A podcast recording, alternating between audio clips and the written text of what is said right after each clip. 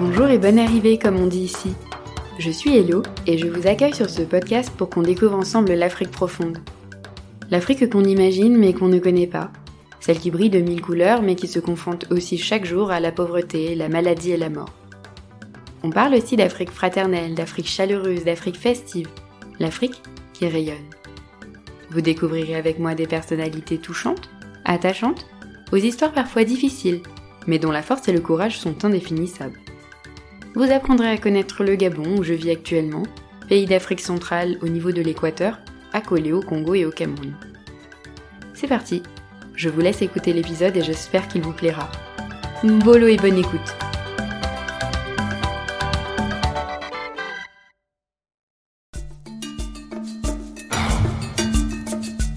En 2009, un rapport de l'UNICEF dénombrait pas moins de 64 000 orphelins au Gabon.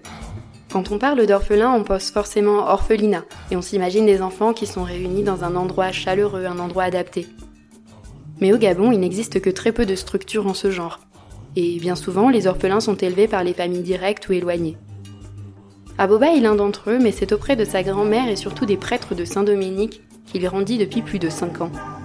Alors je vous laisse écouter son histoire.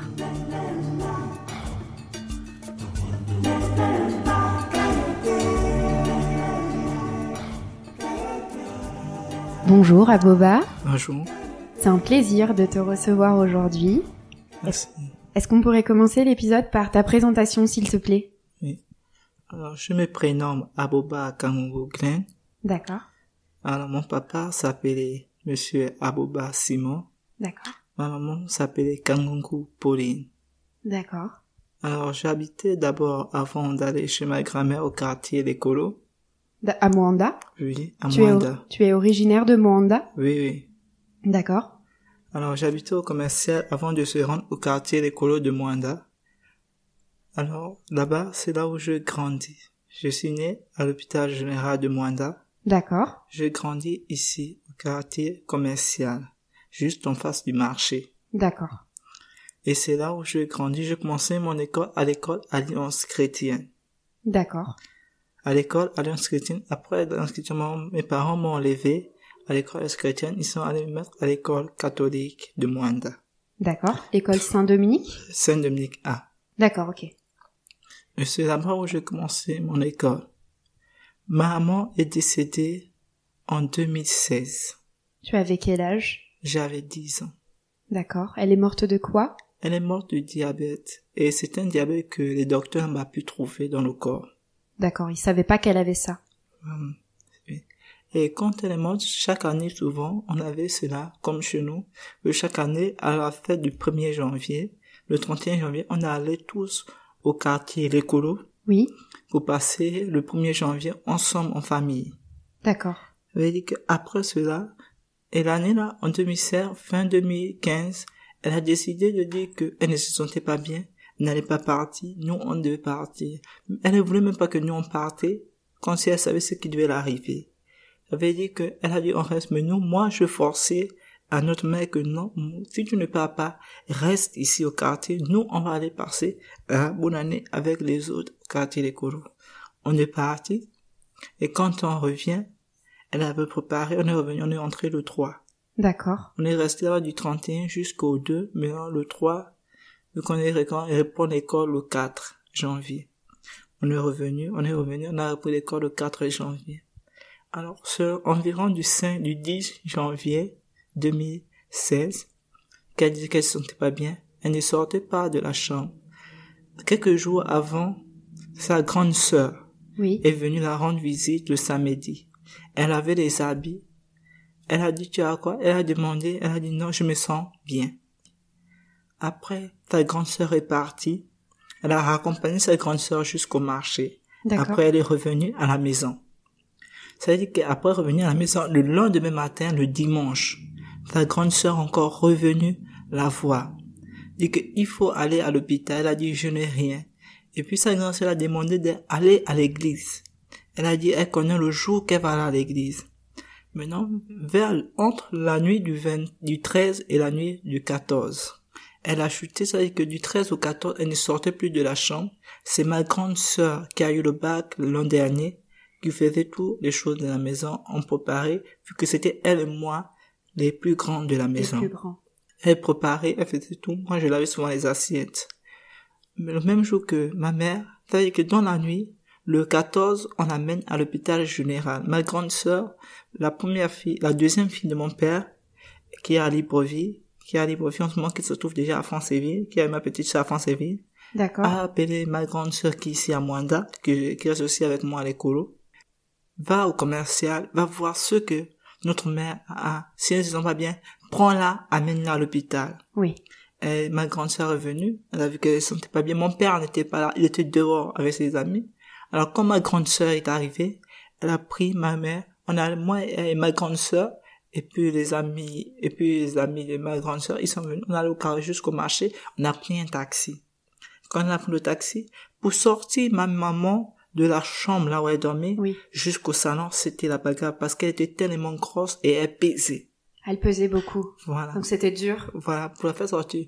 Moi, en fait, depuis, je sentais que ma mère était en train de partir, de mourir. Hmm. Tu le sentais déjà. Je le sentais déjà. Et quand elle partait, en même temps, ma petite sœur a eu la fièvre. Elle a eu la fièvre. Quand on l'amène à l'hôpital général, l'hôpital général, pour la mettre sur les, les lits là, Mhm. c'était la bagarre. Elle ne peut pas entrer sur la chaise roulante aussi parce qu'elle était tellement grosse. On l'a soulevée, on l'a amenée à l'hôpital général. C'est aux environs de, 10 de 21 heures que le docteur arrive.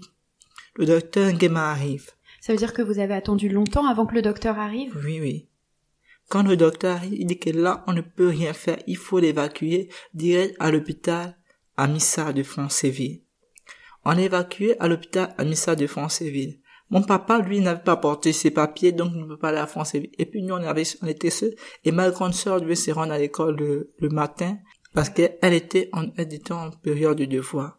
Moi, je devais aller à l'école l'après-midi et ma petite sœur allait à l'école en matinée. Donc, elle est restée. Mon papa est revenu. Mais durant, dans durant le long du parcours dans l'ambulance, elle- durant le parcours, quand elle arrive là-bas, elle rentre dans le coma entre 1h30 et 2h. Ta maman est entrée dans le coma Ah, en- pendant la route entre Moanda et Franceville. Non, non, à l'hôpital. À l'hôpital en arrivant, elle est tombée dans le coma. Oui, entre 1h30 et 2h. Ils sont arrivés aux environs de 23h. Donc, entre 1h30 et 2h, elle est tombée dans le coma. Elle rend l'âme à 6h du matin.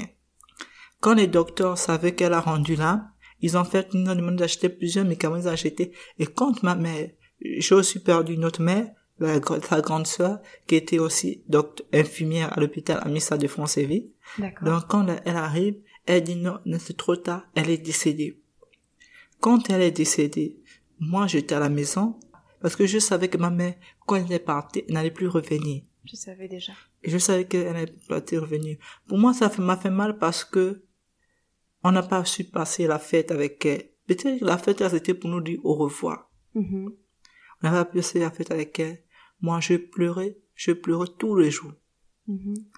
Et maintenant, pour mon moi, quand je suis restée, le problème, il fallait comment savoir attraper ma petite sœur. Mhm. Parce que quand elle a appris ça, c'était obligé, sa maîtresse, qui est obligée de la rapporter jusqu'à notre maison, parce qu'elle a commencé à pleurer à l'école.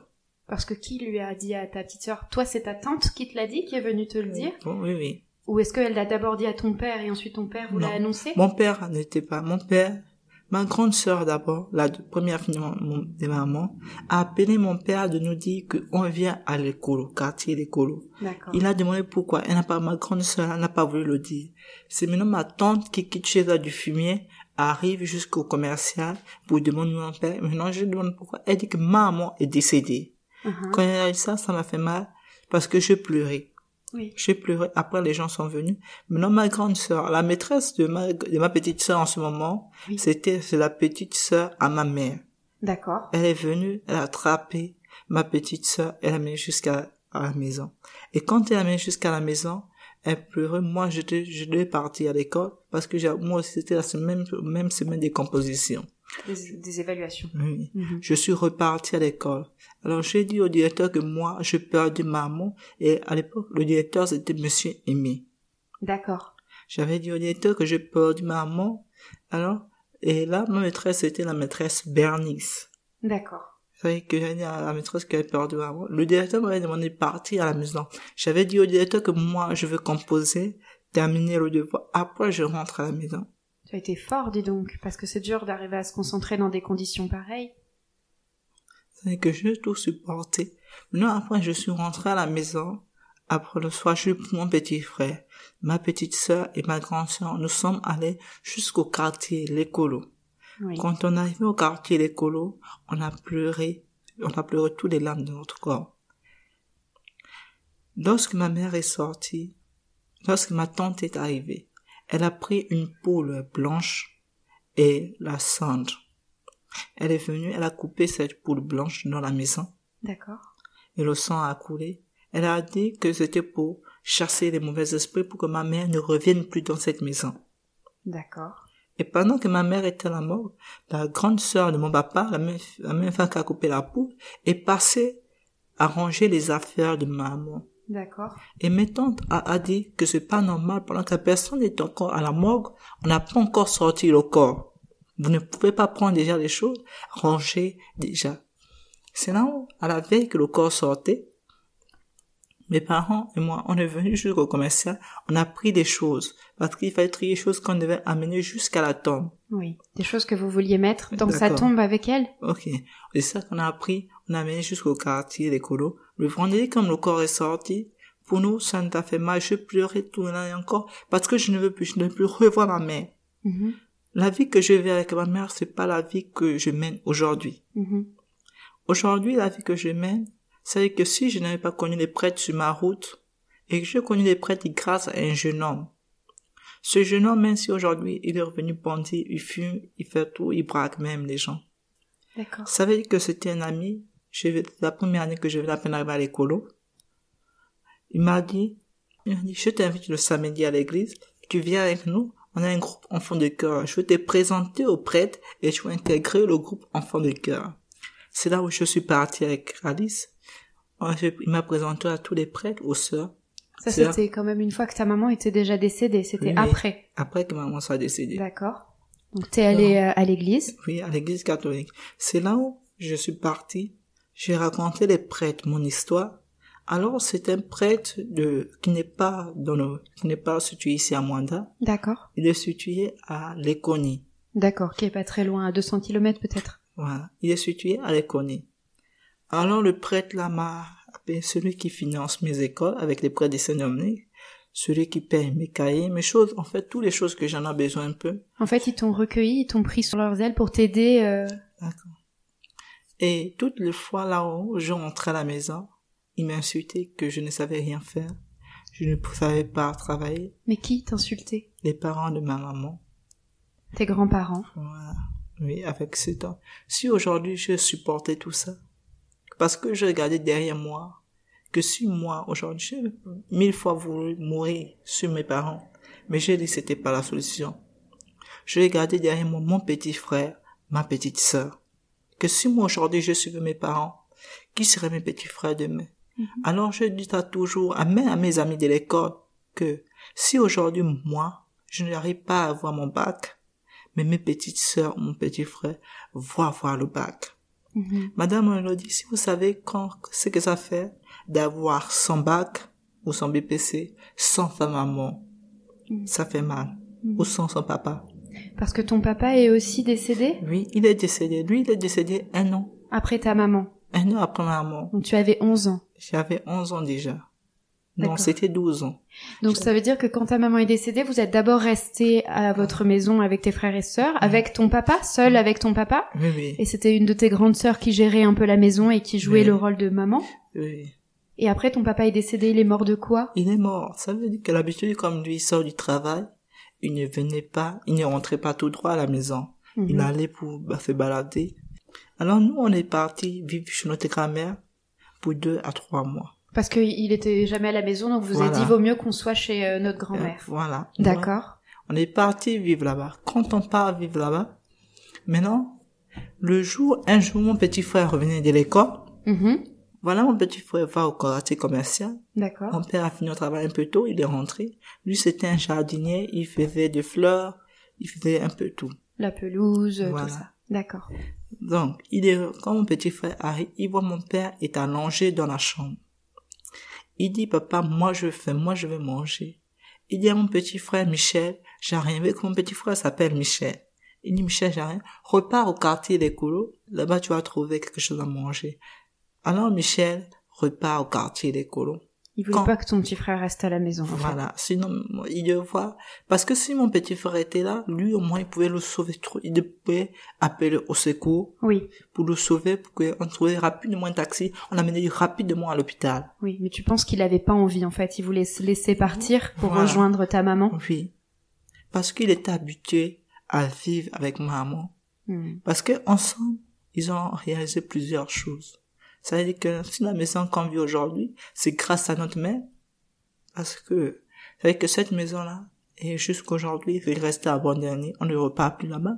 Mais moi, je suis pas découragé. Cette maison, les gens passent, cassent. Ils ont cassé. Ils ont passé pour casser même les fenêtres. Mais ils n'arrivent pas à rentrer à l'intérieur parce qu'ils sont cassés. J'ai la présence d'une personne à l'intérieur. Hmm.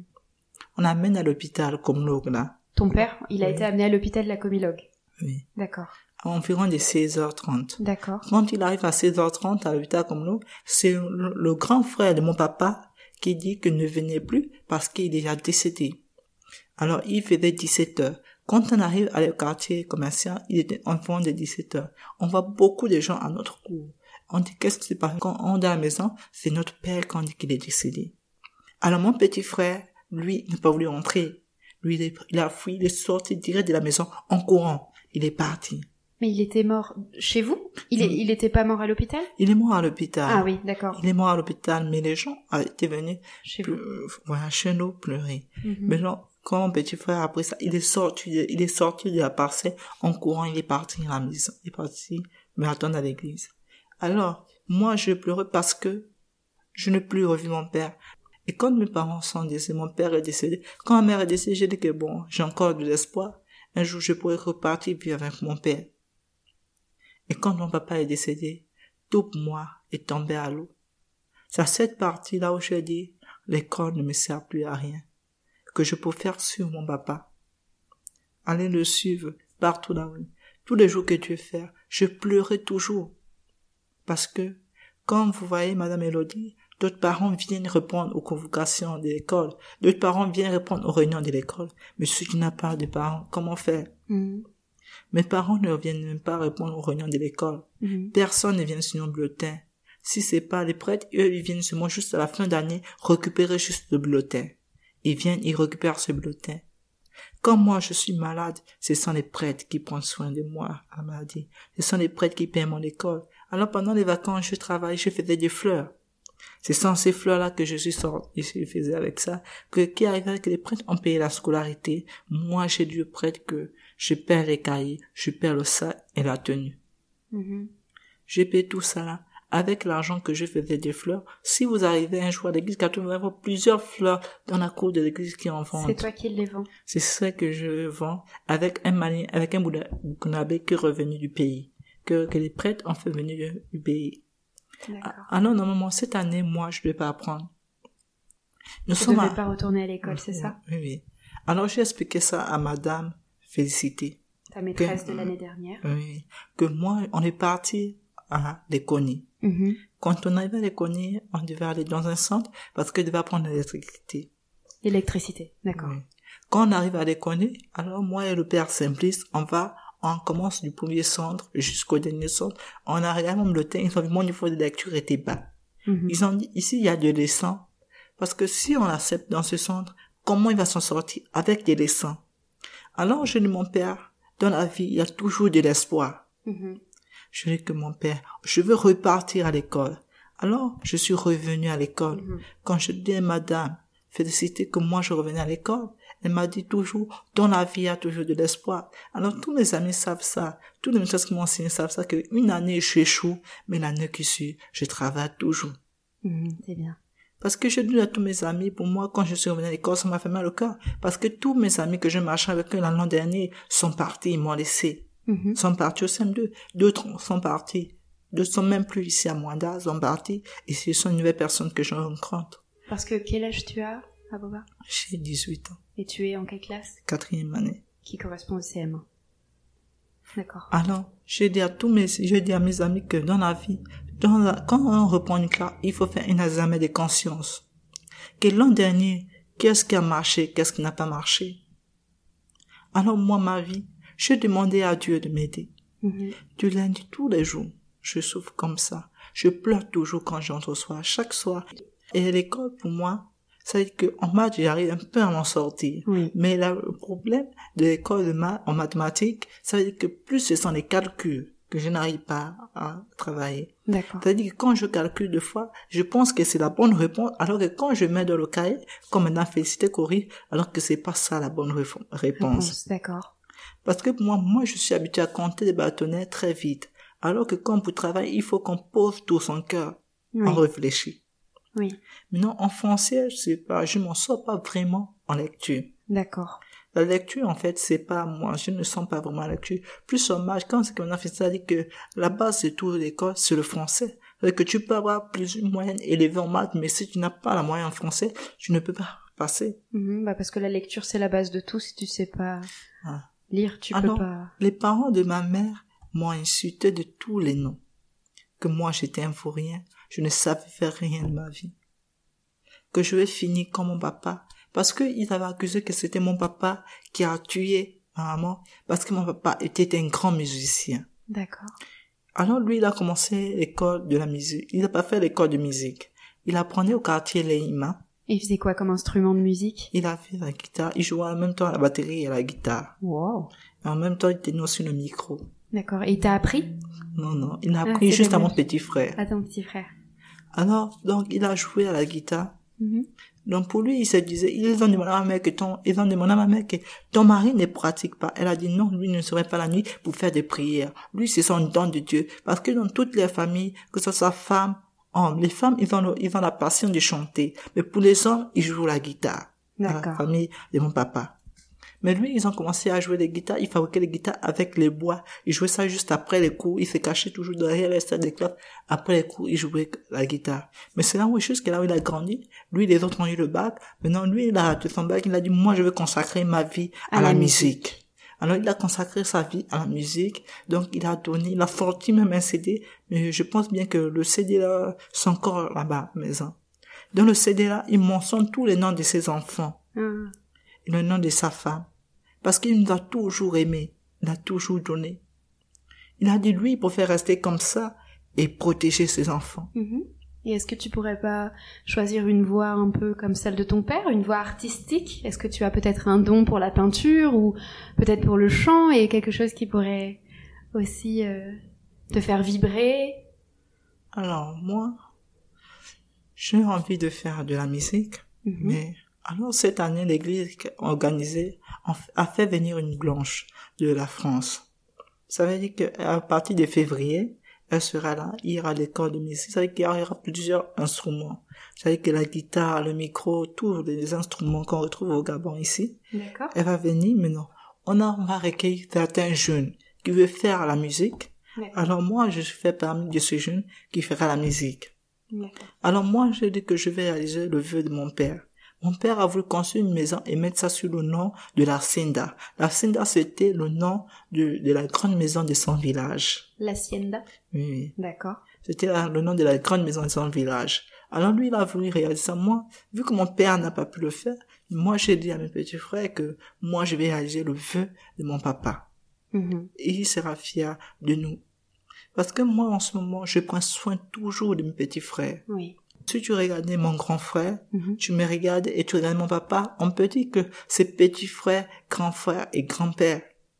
Parce que nous trois, on nous s'est ressemblés pareil. Vous aviez le même visage. On avait le même visage. Mais Madame Elodie, ce que moi je vais dire aux jeunes de Mwanda, Mhm. c'est quand on a sa mère, on prend soin toujours de sa mère. Mhm. On écoute les conseils de sa mère. Mhm. Parce qu'on ne sait pas là où la vie nous amène. Aujourd'hui, tu peux te retourner. Mais sa maman, c'est pas seulement celui qui t'a mis au monde. C'est aussi les gens que tu rencontres Mhm. dehors. Chaque année, quand je, depuis ma troisième année, depuis que j'ai connu l'église catholique, alors, j'ai décidé aux élèves- à certains élèves de ma classe depuis en troisième année de partager un temps de prédication. Même si que ma passion le plus chère, c'est devenir un grand prédicateur. D'accord. Un grand prédicateur, prier pour les malades, aider les pauvres orphelins qui n'ont rien chez eux. Mhm. Alors l'an dernier, j'avais dit à Madame Félicité qu'on était allé à la prison centrale. À la prison centrale, on allait faire dedans. On a donné des habits aux, aux- Aux aux gens- prisonniers? aux prisonniers. On a acheté des sacs de riz, de la nourriture. On allait donner aux prisonniers.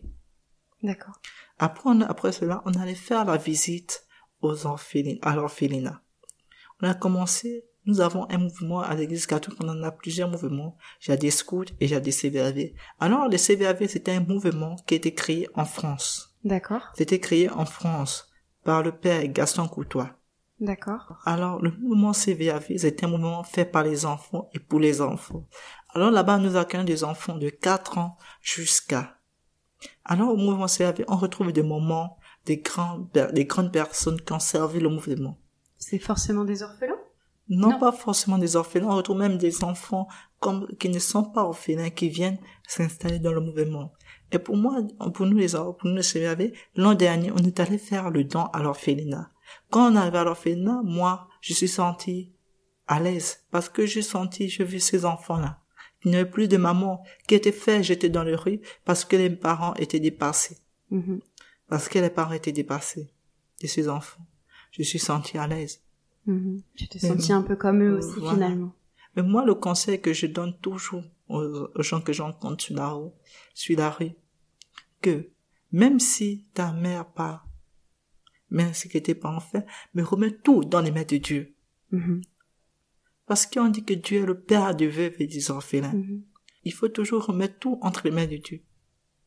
Et alors quel avenir pour toi maintenant En Alors, dehors de l'église, euh, on va dire que cette année tu vas la terminer et tu vas faire beaucoup de progrès en français. Et après, c'est quoi ton souhait alors, Être euh, électricien alors mon souhait cette année, là, quand je finis ma, mon, école, alors l'an prochain, je ne ferai plus le courant parce que le courant, pour moi, c'est pas ma passion, en fait. L'électricité, c'est pas ta C'est ma passion. Alors, moi, je peux faire une pâtisserie, je vais faire pâtisserie. Je vais faire de gâteaux, faire de pizza, faire La apprendre la pâtisserie. À cuisiner, d'accord. Voilà. C'est super ça. Mais j'ai dit à Dieu que si vraiment le rêve là, c'est ça, que ça se réalise. Mhm. Que chaque année, je ne dois pas tomber en échec, mais je dois aller de l'avant. De l'avant. Pour toi, pour tes frères et sœurs, Pour mes frères et sœurs. et pour que tu aies un que- bel avenir. Même si tu n'arrives pas à passer du CEP, mais va dans un centre Et forme-toi, apprends un métier. Et tu vas apprendre un métier. Et quand tu vas apprendre ce métier, alors ouvre ton atelier si tu as des moyens. Mhm. Si tu n'as pas, comment cherche là où tu peux t'installer pour le moment, jusqu'à là où tu vas cotiser de l'argent, tu vas faire les papiers et tu vas avoir ton atelier à toi-même. Mhm. Alors, Madame Elodie, ce que j'ai à dire aux enfants de l'Afrique, c'est que ils se soutiennent les uns les autres, Mhm. même s'ils n'ont plus de parents qui gardent toujours le sourire, qu'ils n'ont pas de rancune pour les parents, même si qu'on les maltraite. Mhm. Alors, Madame Elodie, que si un jour vous repartez dans votre pays, dites aux enfants que la vie continue, Oui, je vais leur dire. mais ainsi que la vie n'ont plus de parents, qui se retrouvent dans les orphelinats. Il faut leur dire la vie continue. Mhm. Moi aujourd'hui, je n'arrive pas à pardonner mes parents, parce que tout ce que je faire depuis que je suis malade, ils m'ont payé des médicaments, mes habits, c'est moi-même qui paye. Mes chaussures, tout pour moi de l'école, c'est moi-même qui paye. 50% c'est des prêtres, 50% c'est moi-même. Mhm. Alors, moi, c'était tout ce qu'il y avait à dire. Merci beaucoup. Merci beaucoup de m'avoir raconté ton histoire. J'ai, je suis très touchée par tout ce que tu racontes et j'ai retenu, des- j'ai retenu mes larmes plus d'une fois. Merci. C'est, euh, c'est pas facile à entendre, mais je vois que tu as une force. Tu, as, une grande force. Et, je, te souhaite beaucoup de bonheur et que toutes tes prières euh, se réalisent. Tous tes souhaits se réalisent. Voilà, c'est la fin de cet épisode. Si vous avez aimé, n'hésitez pas à liker, à partager, à en parler autour de vous. Et je vous dis à bientôt sur Hello Africa. coming true.